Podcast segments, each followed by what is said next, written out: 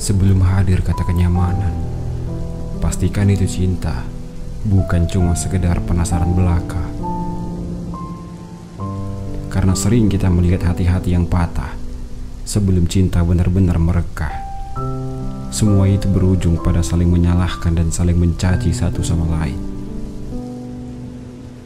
Hingga akhirnya tak pernah ada lagi saling sapa akibat kegagalan menanggapi rasa. Jatuh cinta tak pernah bisa dikatakan biasa. Ada rindu yang selalu jatuh di terik sepi yang lupa berteduh. Ada bosan yang selalu bertolak di tiap angan yang begitu menginginkan. Serta ada sakit yang tak pernah membekas di setiap hati yang selalu ikhlas.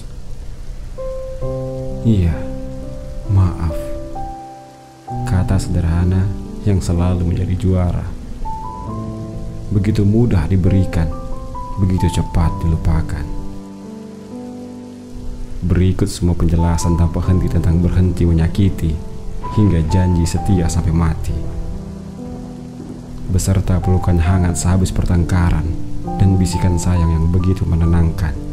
Kemudian, lupa akan luka, hilang akan benci, perlahan pun berganti.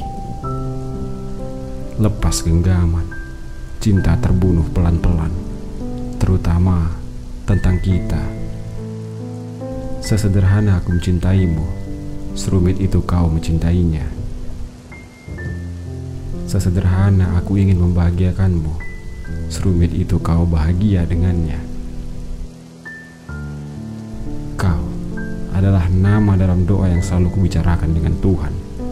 Sebelum akhirnya aku sadar, satu huruf terucap dariku pun tak pernah kau dengar. Namun ingat, pada kehilanganmu aku berpesan, jangan mencariku.